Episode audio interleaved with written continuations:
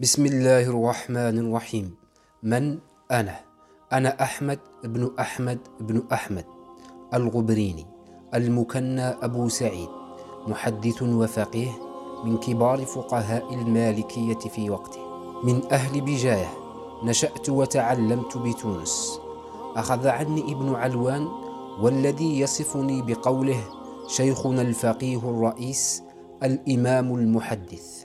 تجدون ترجمتي في كتاب نيل الابتهاج وكتاب معجم أعلام الجزائر.